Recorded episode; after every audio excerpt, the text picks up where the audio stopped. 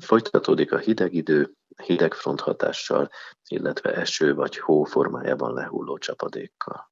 Hidegfront átvonulás esetén többeknél előfordulhat vérnyomás ingadozás. Kik a legveszélyeztetettebbek ilyenkor? Természetesen a fronthatások, illetve a hőmérséklet különbségek még a fiatal és egészséges szervezetet is megviselhetik, de egy idősebb, illetve egy vagy több krónikus betegségben már szenvedő szervezet kifejezett élettani változásokat is mutathat. Egy idősebb, rugalmatlanabb falu érrendszerben a külső környezet hirtelen változásaira fellépő vérnyomás ingadozásokat már nehezebb leszabályozni, de hogyha még az erre szolgáló vegetatív idegrendszeri működés is lelassult, mint ahogyan az, az idősebb szervezetben már általános, akkor érthető sokkal nagyobb kilengések lesznek tapasztalhatóak, mint egy fiatal és rugalmas érrendszerben. Sajnos megelőzni ezeket nincs sok lehetőségünk, ezért, hogyha valaki idősebb, frontérzékenységben, érelmezesedésben, illetve magas vérnyomásban szenved, akkor érdemes követni az időjárás előrejelzéseket, és